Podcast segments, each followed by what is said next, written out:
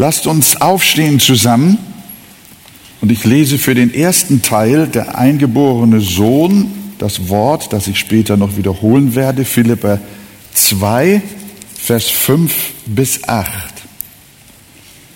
Denn diese Gesinnung sei in euch, die auch in Christus Jesus war, der, als er in der Gestalt Gottes war, es nicht wie einen Raub festhielt, Gott gleich zu sein, sondern er entäußerte sich selbst, nahm die Gestalt eines Knechtes an und wurde den Menschen gleichgestaltet und in seiner äußeren Erscheinung wie ein Mensch erfunden.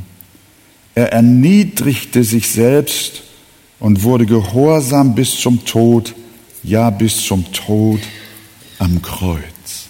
Amen. Nehmt gerne Platz. Anhand unseres Textes, den wir soeben gelesen haben, stellen wir fest, dass Jesus nicht erst durch seine Geburt in die Existenz kam. Nicht so wie wir, sondern dass er schon da war, bevor er als Mensch geboren wurde. Paulus beschreibt die Geburt Jesu in unserem gelesenen Text so, ich wiederhole noch einmal, als er noch in der Gestalt Gottes war, hielt er es nicht wie einen Raub fest, Gott gleich zu sein, sondern er entäußerte sich selbst, nahm die Gestalt eines Knechtes an und wurde wie die Menschen. Paulus nennt die Geburt des Herrn Jesus also eine Entäußerung.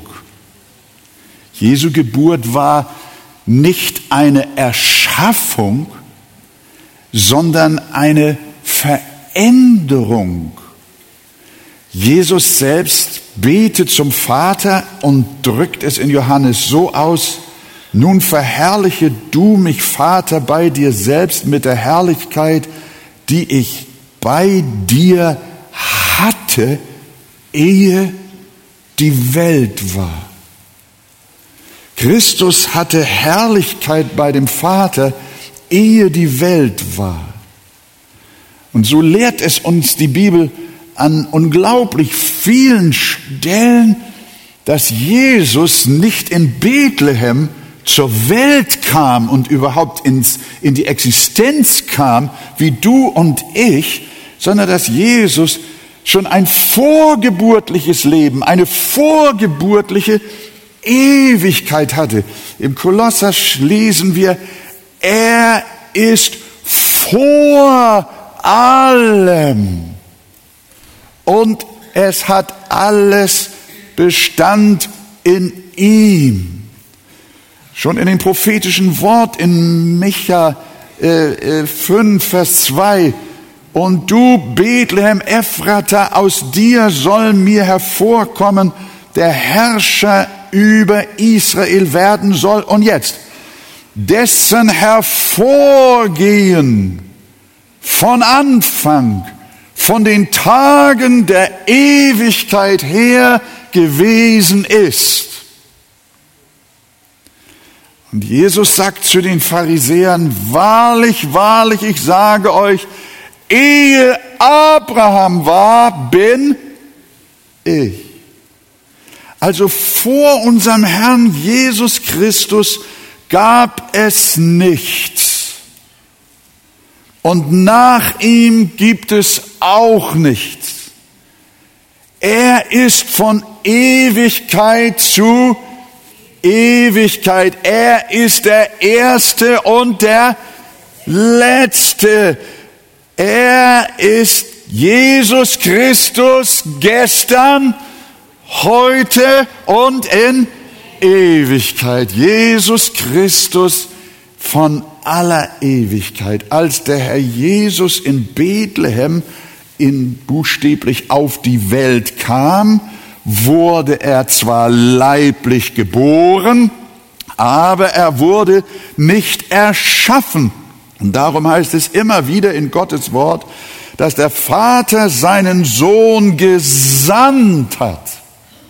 Einerseits hat er ihn in die Welt hinein gezeugt und geboren, aber er hat ihn gesandt. Darin ist die Liebe Gottes unter uns erschienen, dass Gott seinen eingeborenen Sohn gesandt hat in die Welt, damit wir durch ihn leben sollen. Christi Geburt, noch einmal, ist nicht seine Erschaffung, sondern Christi Geburt ist seine Sendung. Das gilt es festzuhalten. Jesus Christus hat seinen Anfang nicht in seiner leiblichen Geburt, sondern er war schon da, ehe er geboren wurde. Er ist von Ewigkeit zu Ewigkeit. Das lehrt die Heilige Schrift über Jesus. Er ist einzigartig, er ist herrlich, er ist der ewige Sohn des lebendigen Gottes. Amen. Ein weiteres lehrt die Bibel über Jesus Christus. Nicht nur seine Präexistenz, sondern sie lehrt auch, dass Jesus Christus Gott ist. Wenn Christus von Ewigkeit zu Ewigkeit ist, dann äh, ist daraus natürlich abzuleiten, dass er Gott ist. Aber wir sind nicht nur auf Ableitung oder Schlussfolgerung angewiesen, sondern die Heilige Schrift lehrt selber, dass Jesus Christus Gott ist. In unseren Tagen wird ja immer wieder gesagt, na ja, Jesus ist ein guter Mensch, ein wunderbares Vorbild. Er hat sich für Frieden und Gewaltlosigkeit eingesetzt und insofern ist er einzigartig und besonders hervorzuheben. Und das Kind in der Krippe ist ein edles Kind, aber sein Vater ist Josef und seine Mutter ist Maria. Und so haben wir aus dem Christkind äh, mitunter sogar ein politisches Kind gemacht, ein sozialpolitisches Kind, ein Friedenskind im pazifistischen Sinn. Aber die Bibel lehrt nicht, dass Jesus im allgemeinen Sinn ein besonderes Kind war, sondern sie lehrt, dass er Gott war. Jesaja 9, Vers 5, ein Kind ist uns geboren, ein Sohn ist uns gegeben und man nennt seinen Namen wunderbarer Ratgeber, starker Gott, Vater der Ewigkeit, Fürst des Friedens. Sein Name, der Name des Kindes heißt wie starker Gott. Du kannst auch zu Jesus Christus in der Krippe noch liegend sagen, dies ist Jesus Christus, starker Gott. Johannes, 1. Johannes 5,20 sagt uns, wir sind in dem Wahrhaftigen, in seinem Sohn Jesus Christus. Und dieser ist der wahrhaftige Gott und das ewige Leben. Das ist unser Herr Jesus. Paulus spricht von seinem Herrn in Römer 9, Vers 5, Christus, der über alle ist, hochgelobter Gott in Ewigkeit. ist gewaltig. Es ist gewaltig. Und als Thomas von dem vor dem Auferstandenen stand, rief er, mein Herr und mein Gott. Darum wird der Herr Jesus in der Bibel auch angebetet. Er wird angebetet. In der Heiligen Schrift ist es verboten, Menschen anzubeten. Es ist auch verboten, Engel anzubeten. Aber wir werden aufgefordert, Jesus Christus anzubeten. In Lukas 24, 52, 1. Korinther 1, Vers 2, Offenbarung 5, Vers 12 bis 14. Ihr könnt euch das Konzept nehmen und es in den Hauskreisen und auch alleine durchstudieren. Äh, wir werden aufgefordert, Jesus Christus anzubeten.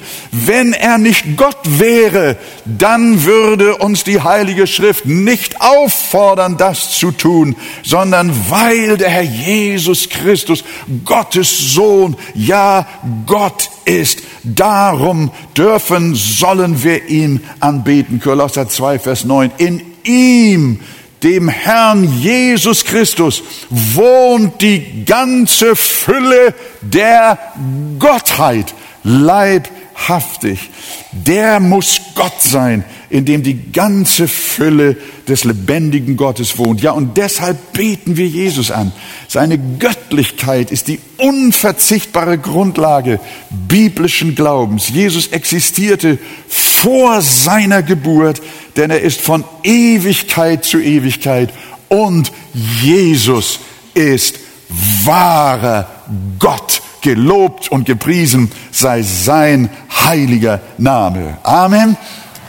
Jetzt müssten wir eigentlich noch uns Zeit nehmen, über äh, sein Verhältnis von Gott dem Vater und Gott dem Sohn zu sprechen, wie sie sich auch voneinander unterscheiden in der Dreieinigkeit. Das ist ganz, ganz wichtig. Aber wir dürfen äh, Folgendes sagen, dass äh, der Herr Jesus Christus wahrer Gott ist und dass er von Ewigkeit her existiert. Nun möchte ich ein weiteres äh, sagen. Was bedeutet nun aber der eingeborene Sohn? Wenn Christus nun Gott und von Ewigkeit her also ungeschaffen ist, wie kann die Bibel dann von Gottes eingeborenem Sohn reden, wenn er keinen Anfang hatte, sondern von Ewigkeit her ist. Wir kennen alle das berühmte Bibelwort Johannes 3, Vers 16. So sehr hat Gott die Welt geliebt, auf dass er seinen eingeborenen Sohn gab. Oder Johannes 1, Vers 14, und das Wort wurde Fleisch und wohnte unter uns und wir sahen seine Herrlichkeit, eine Herrlichkeit als des Eingeborenen vom Vater, voller Gnade und Wahrheit. Zwei Verse später nochmal dieser Ausdruck. Niemand hat Gott je gesehen als der eingeborene Sohn, der im Schoß des Vaters ist. Der hat Aufschluss über ihn gegeben. Der Kürze sei, halber sei gesagt, auch in Kolosser 1, Vers 15 und 1. Johannes 4, Vers 9 finden wir diesen herrlichen Ausdruck eingeborener Sohn auf Jesus Christus bezogen. Man kann dieses eingeborener Sohn auch übersetzen einzig gezeuchter Sohn. Das kommt im Urtext noch näher. So sehr hat Gott die Welt geliebt, auf dass er seinen einzig gezeugten Sohn gab. Da folgt mir jetzt ein wenig. Die Bibel offenbart eine zweimalige Zeugung von Jesus. Vom Vater. Die eine Zeugung war die Zeugung in der Ewigkeit. Und die andere war, als Jesus ins Fleisch kam. Denn seit wann ist Jesus Gottes Sohn? Seit seiner Geburt durch seine Mutter Maria? Ist er da durch Marias Geburt erst Gottes Sohn geworden? Nein. Er war schon vorher, wie wir gesehen haben. Natürlich wurde Jesus nicht erst durch seine irdische Geburt Gottes Sohn, sondern das war er schon von allem Anfang. Der Vater hat seinen Sohn also schon von Ewigkeit her gezeugt. Man kann diese Sohnschaft Christi auch die trinitarische Sohnschaft nennen. Sie besagt, obwohl unser Herr wie der Vater keinen Anfang hat. Der Vater hat keinen Anfang, der Sohn hat keinen Anfang, obwohl unser Herr ebenfalls keinen Anfang hat, ist er doch aus dem Vater hervorgegangen. Was ja auch schon die Beziehung von Vater und Sohn deutlich macht. In den Begriffen Vater und Sohn wird ja klar, dass der Sohn aus dem Vater gekommen ist. So wie ein Sohn immer vom Vater kommt, so kommt auch Jesus von seinem Vater. Christus wird in der Schrift deshalb nicht als der Bruder des Vaters beschrieben oder äh, bezeichnet, sondern Jesus wird als Sohn bezeichnet, der, wie eine unserer Textstellen sagte, sein Sohn, der in des Vaters Schoß ist, haben wir gelesen.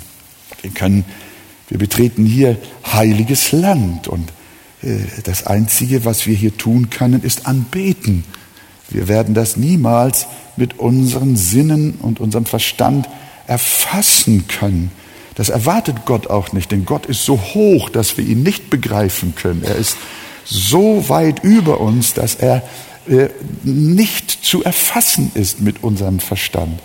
Aber doch haben wir durch die Schrift eine Offenbarung von ihm und die soll uns zeigen, dass es so ist und dass wir ihn anbeten dürfen. Johannes versucht uns dieses Geheimnis in seiner Weihnachtsgeschichte, in seinem ersten Kapitel, etwas näher zu bringen, indem er sagt, im Anfang war das Wort und das Wort war bei Gott und später das Wort wurde Fleisch.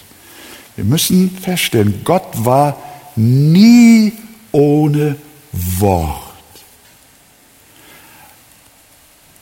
Und so wie es schon immer bei ihm gewesen ist, das Wort, und von ihm kommt, so ist auch Jesus als das Wort von ihm gekommen. Nicht in zeitlicher Abfolge, nicht so wie ein Vater erst selber groß werden muss, um dann irgendwann im Laufe der Jahre auch zeugungsfähig zu werden und dann so irgendwann einen Sohn äh, zu bekommen. Nein, dieses Hervorkommen des Sohnes Gottes aus dem Vater ist wie das Wort hervorgekommen. Und so wie Gott immer war und immer das Wort hatte, so ist auch der Sohn ewig gewesen und dennoch aus ihm, dem Vater, hervorgekommen, von Ewigkeit, immer und immer gewesen. Welch ein Geheimnis. Aber die Bibel spricht davon. Im nizänischen Glaubensbekenntnis von 381 nach Christus ist das sehr gut formuliert. Es spiegelt diese Wahrheit der Heiligen Schrift gerade auch in diesem Punkt wieder. Hört mal, wie es dort auf den Punkt gebracht wurde, was wir besprochen haben. Ich glaube an den einen Gott, den Vater, den allmächtigen Schöpfer Himmels und der Erde und an den Herrn Jesum Christum, Gottes einigem Sohn, der vom Vater geboren ist, vor aller Zeit und Welt. Gott von Gott, Licht vom Licht, wahrhaftigem Gott vom wahrhaftigen Gott, geboren, nicht geschaffen, mit dem Vater eines Wesens, durch welchen alles geschaffen ist, welcher um uns Menschen und um unserer Seligkeit willen vom Himmel gekommen ist und ist leibhaftig geworden durch den Heiligen Geist von der Jungfrau Maria und Mensch geworden. Erinnert ihr euch, was im Psalm 2 geschrieben steht? Da spricht der David rückwärts prophetisch. Du, da sagt der Herr durch den Mund Davids, du bist mein Sohn. heute habe ich dich gezeugt. Christus ist geboren, nicht geschaffen vor ewigen Zeiten. Nun wissen wir, was ein geborener Sohn oder besser einzig gezeugter Sohn bedeutet. Es bedeutet, dass Jesus niemals geschaffen wurde. Seine Geburt war nicht seine Erschaffung. Er ist kein Geschöpf. Und doch ist er aus des Vaters Schoß hervorgegangen. Und das vor aller Ewigkeit, so dass obwohl der Vater als auch der Sohn niemals einen Anfang hat. Dazu kann man nur mit Paulus sagen, welche Tiefe des Reichtums, beides der Weisheit und der Erkenntnis Gottes, wie unbegreiflich sind seine Gerichte und unerforschlich seine Wege.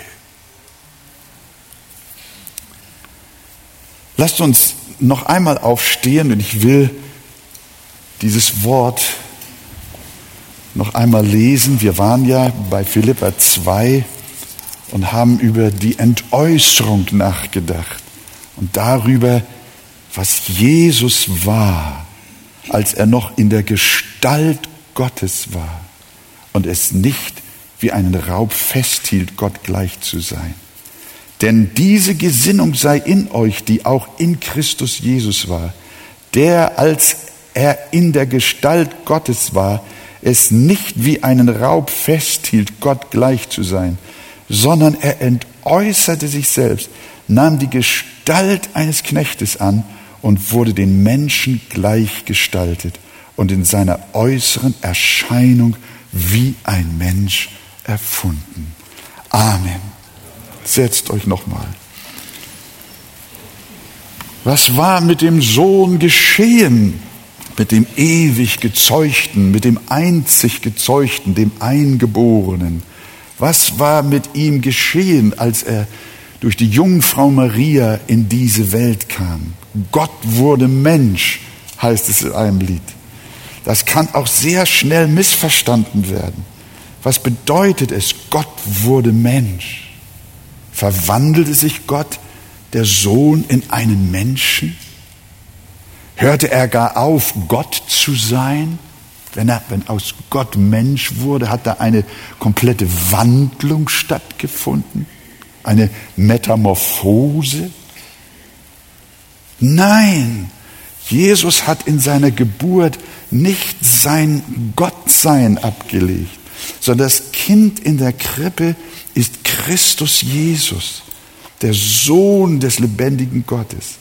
Er ist immer noch Gott und ihm gebührt Anbetung. Er hielt es nicht für einen Raub fest, Gott gleich zu sein, sondern er entäußerte sich. Was meint äh, äh, Paulus in seinem Brief an die Philipper damit? Er meint, dass der ewige Gott, der ewige Gott Sohn lediglich seinen Ort, den Ort der Herrlichkeit, den Ort der Ewigkeit verlassen hat, so als wenn sich ein König in ein Bettlergewand kleidet. Dennoch würde der auch in Gestalt, in, seiner, in einer armen Bettlergestalt ein König sein. Jesus wurde einmal gefragt, als er blutüberströmt, gefoltert worden war, angespuckt worden wurde, dann hat man ihn gefragt, bist du ein König? Und Jesus hat gesagt, ja, du sagst es, ich bin ein König. Derselbe, da stand vor den Kriegsleuten derselbe König, der in Herrlichkeit beim Vater war. Nur er hat eine andere Gestalt gehabt. Aber er war Gott. Ob er in der Krippe war ob er blutig war am Kreuz, er war Gott und er ist Gott. Aber er hat ein Menschenkleid übergezogen, ein Menschengewand, das Wesen eines Menschen angezogen. Achten wir auf die Formulierung, das Wort wurde Fleisch, das Wort, das Gott war, wurde Fleisch. Und dazu hat Johannes gesagt, wir haben gesehen, wir haben betastet, wir haben geschmeckt, wir haben gefühlt, wir haben das Wort anfassen können. Der ewige Gott Jesus Christus kam auf diese Erde und wurde für uns anfassbar. Der Sohn Gottes verwandelte sich also nicht in einen Menschen, sondern, und jetzt passt auf, sondern er nahm vielmehr zusätzlich zu seiner göttlichen Natur eine menschliche Natur an,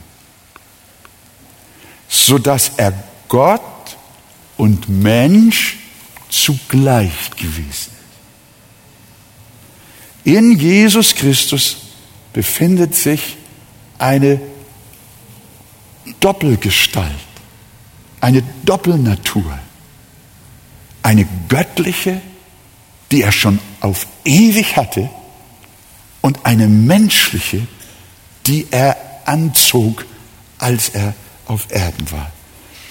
Wir sind ja reformierte Gemeinde und haben natürlich in unserem Herzen einen starken Bezug auch zum Westminster-Bekenntnis, das im Jahre 1647 äh, äh, niedergeschrieben wurde und dann später in vielen anderen Bekenntnissen, wie auch in den äh, baptistischen Bekenntnissen weltweit, so formuliert ist. Hört mal gut zu. Der Sohn Gottes, die zweite Person in der Dreieinigkeit, wahrer und ewiger Gott, von einem Wesen und gleich mit dem Vater, nahm, als die Fülle der Zeit gekommen war, menschliche Natur an sich mit all deren wesentlichen Eigenschaften und allgemeinen Schwachheiten, jedoch ohne Sünde. Er wurde durch die Kraft des Heiligen Geistes im Leib der Jungfrau Maria empfangen, ausgestattet mit der menschlichen Natur ihres Wesens. Hört, so sind die beiden ganzen, vollständigen und verschiedenartigen, Nat verschiedenartigen Naturen, die Gottheit und die Menschheit, untrennbar in einer Person vereinigt. Ohne Verwandlung, ohne Zusammensetzung, ohne Vermischung. Diese Person ist wahrer Gott und wahrer Mensch. Doch nur der eine Christus, der einzige Mittler zwischen Gott und Menschen, in seiner menschlichen Natur auf diese Weise mit der göttlichen Natur vereinigt, wurde der Herr Jesus Christus über die Maßen geheiligt, geheiligt, völlig ausgerüstet um die Aufgabe eines Mittlers und Bürgen auszuführen. Ich sage einfach, Jesus musste diese zwei Naturen haben. Nur so konnte er ein Mittler werden zwischen Gott und den Menschen. Gott brauchte eine Person, eine Ausnahmeperson zur Errettung von Menschen, die beide Naturen hatte, die göttliche Natur und die menschliche Natur. Zwei Naturen in einer Person, aber unvermischt. Und diese Person ist es gewesen, die Gott einzigartig unwiederholbar, unkopierbar, unvergleichlich uns gegeben hat, damit er unser Erretter werden könnte. Darum sagt der Hebräerbrief und zitiert aus dem Alten Testament, darum spricht er bei seinem Eintritt in die Welt. Opfer und Gaben hast du nicht gewollt, aber einen Leib hast du mir bereitet.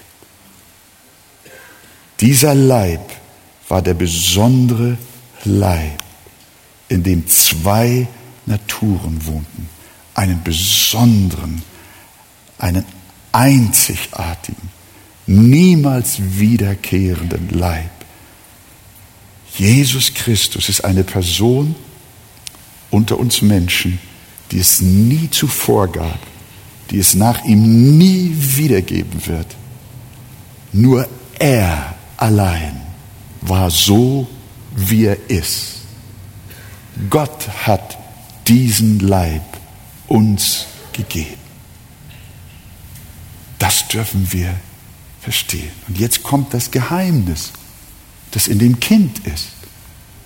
Das Jesuskind in der Krippe, wenn wir das alles jetzt haben auf uns wirken lassen, ist in der Tat das größte Wunder, das es im Universum gibt. In dem Kind sind zwei Naturen. Ein gefallener Mensch hätte uns nicht erlösen können. Denn kein Mensch ist ohne Sünde. Wie kann ein Schuldiger für Schuldige bezahlen? Wie kann einer, der selbst im Sumpf versinkt, seinen Nebenmann aus dem Sumpf ziehen? Nein, das ist unmöglich. Ein Mensch kann keinen Menschen erlösen. Und dennoch brauchte Gott einen Menschen, um dies zu tun, denn wiederum nur ein Mensch kann Stellvertreter für Menschen sein. Nur ein Mensch, der auch sterben kann, ist in der Lage, die Strafe des Todes für unsere Sünden auf sich zu nehmen. Wie sollte Christus das aber in der Herrlichkeit tun können, in der es keinen Tod gibt? Wir sehen, unser Erlöser musste Gott sein aber er musste auch Mensch sein. Und er musste wiederum einer ohne Sünde sein. Aber wo, wo sollte eine solche unvergleichliche Person herkommen? Wo sollte ein solcher Erlöser gefunden werden? Und das fragt schon Jesaja. Und Gott sah, dass niemand da war. Und er wunderte sich, dass niemand sich ins Mittel legte. Unter den Menschenkindern war keiner da. Unter den Engeln war niemand da. Da half ihm sein eigener Arm. Und der Vater sandte uns diese herrliche Gottesgestalt in Menschengestalt. Der ewige Gott brachte uns in seiner wunderbaren Weise diese Ausnahmeperson, den einzigartigen, anbetungswürdigen Gottes und Menschensohn Jesus Christus. Nur als voll und ganz Gott konnte er ohne Sünde bleiben. Und nur als voll und ganz Mensch konnte er uns Menschen vertreten und unsere Stelle einnehmen und letztendlich sterben. Wenn Christus nicht Mensch und damit nicht sterbensfähig geworden wäre, hätte uns Gott nicht erlösen können. Aber er konnte, weil er Christus in Sterbensgestalt, in Menschengestalt sandte und auf diese Weise einen fand, der unsere Sünden tragen und unser Stellvertreter sein konnte. Wenn ich das so predige, liebe Gemeinde, dann fängt mein Herz in mir an, anzubeten. Dann verwandelt sich meine Predigt in ein Gebet, in eine Freude. Gott, was hast du getan? Was ist Jesus für eine Gabe für uns Menschen? Eine unvergleichliche Gabe, weil der Herr Jesus in seiner Göttlichkeit Vertreter Gottes ist und seiner Menschlichkeit Vertreter der Menschheit. Darum ist, wie es im Westminster Bekenntnis hieß, war er ausgerüstet und zugerüstet, ein Mittler und Bürger sein zu können für uns sündige Menschen. Und da, liebe Freunde, wird ja klar, warum es kein Heil gibt als allein in dem Namen Jesus. Verstehen wir das? Das ist der Hintergrund. Das ist nicht einfach nur so proklamiert, sondern das hat seine Begründung. Es gibt in keinem anderen Heil als in dem Namen Jesus, weil keiner außer Jesus zugleich Mensch und Gott ist, wahrer Mensch und wahrer Gott. Wir singen das ja auch in dem Weihnachtslied. Es ist ein Ros entsprungen, war Gott und wahrer Mensch. Darum konnte er unser Erlöser sein. Und hochgelobt, hochgelobt, immer wieder gepriesen sei der Herr. Welch eine Tiefe, welch ein Reichtum, welch eine Weite, welch eine Weitsicht.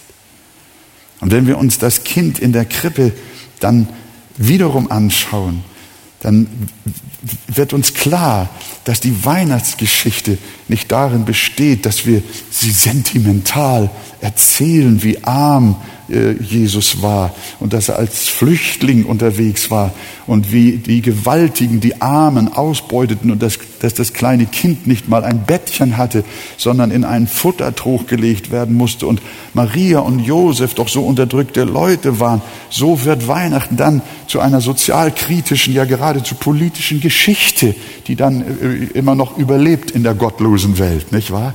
Aber das hat eigentlich nichts damit zu tun. Wir haben eben versucht zu betrachten, was ist das Jesuskind? Welches ist seine Identität? Und äh, zu Recht heißt das Musical das Wunder von Weihnachten.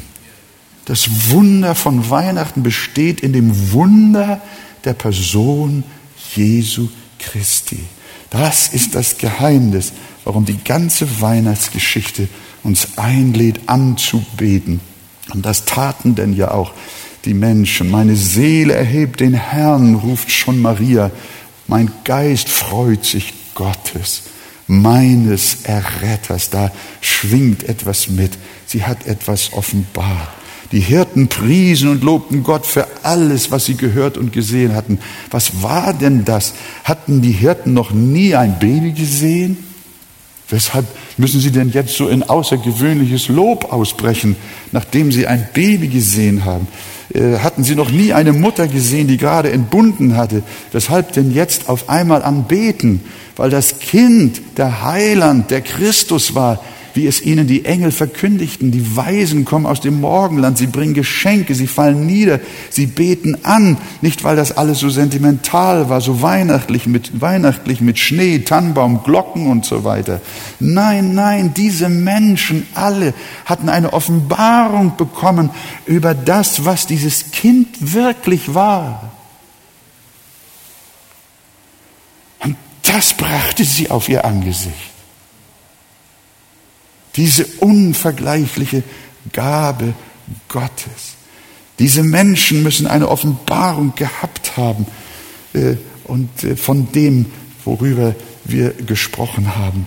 Denn dann begreift der Mensch, wenn er das wahrnimmt, dieses Geheimnis, wer das Christkind wirklich ist. Unsere Welt weiß es nicht, aber die Heilige Schrift sagt es uns. Jesus ist wahrer Gott und wahrer Mensch. Könnt ihr noch mal Amen sagen?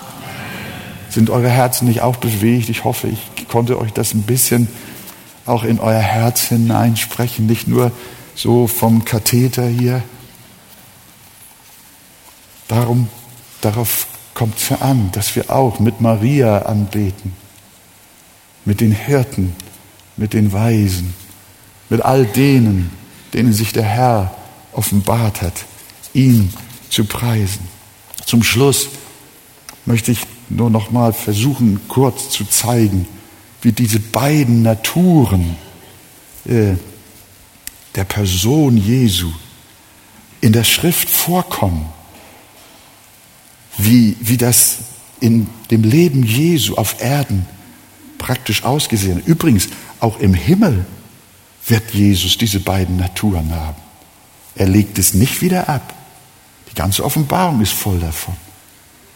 Dort begegnet uns Jesus als Gottes Sohn und als Menschensohn. Er ist und bleibt der lebendige Gott. Und er ist und bleibt der Menschensohn. Die beiden Naturen der Person Jesu Christi begegnen uns immer wieder in den Evangelien auf wundersame Weise. Einmal finden wir diese Geschichte von der Verklärung Christi. Da steht Jesus als Mensch zunächst bei ihnen und seine Göttlichkeit ist abgedunkelt durch seinen irdischen Körper. Seine Gottesherrlichkeit ist verschleiert.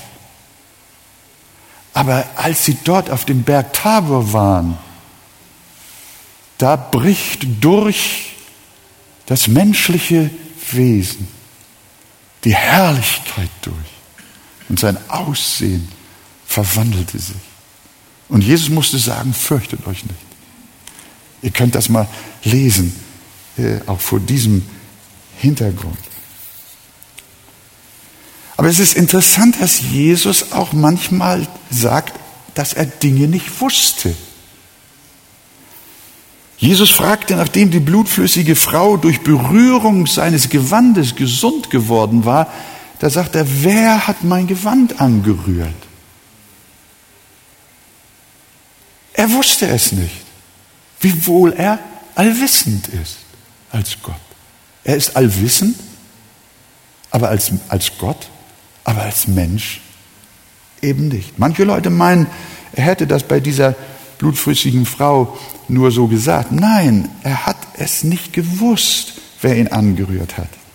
Da war er Mensch.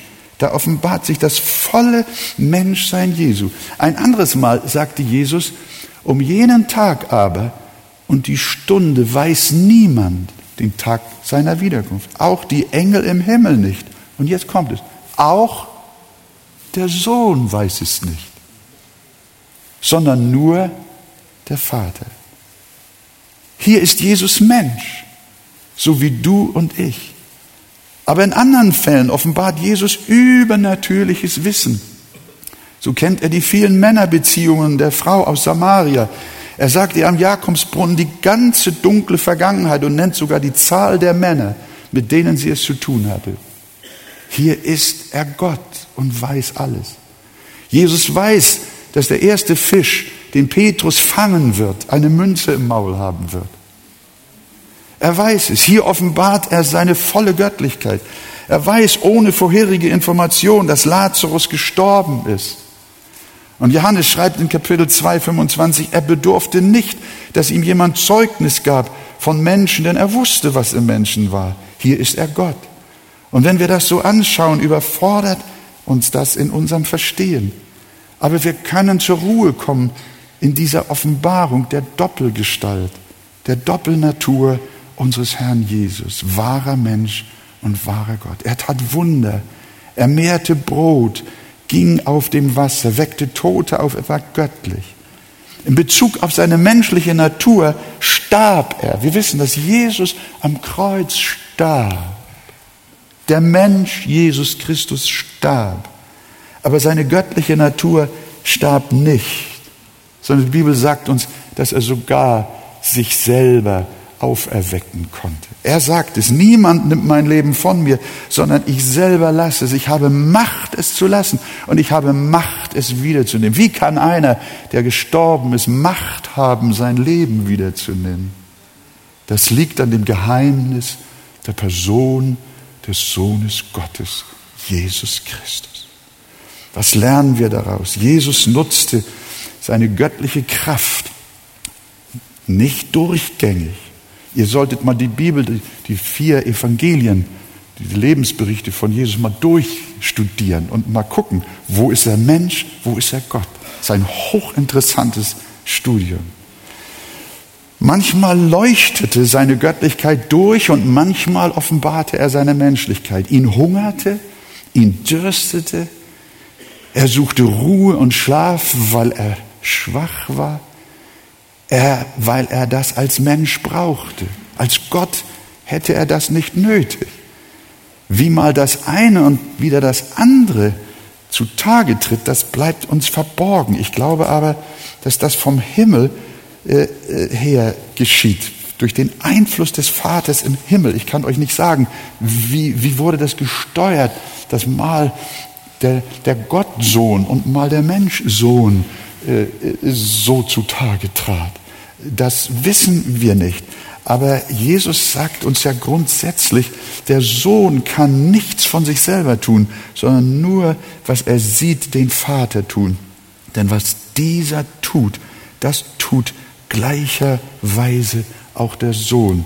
Jesus war in einer solchen Abhängigkeit. Er stand in einem völligen Einklang mit den Wünschen des Vaters. Er war eins mit ihm.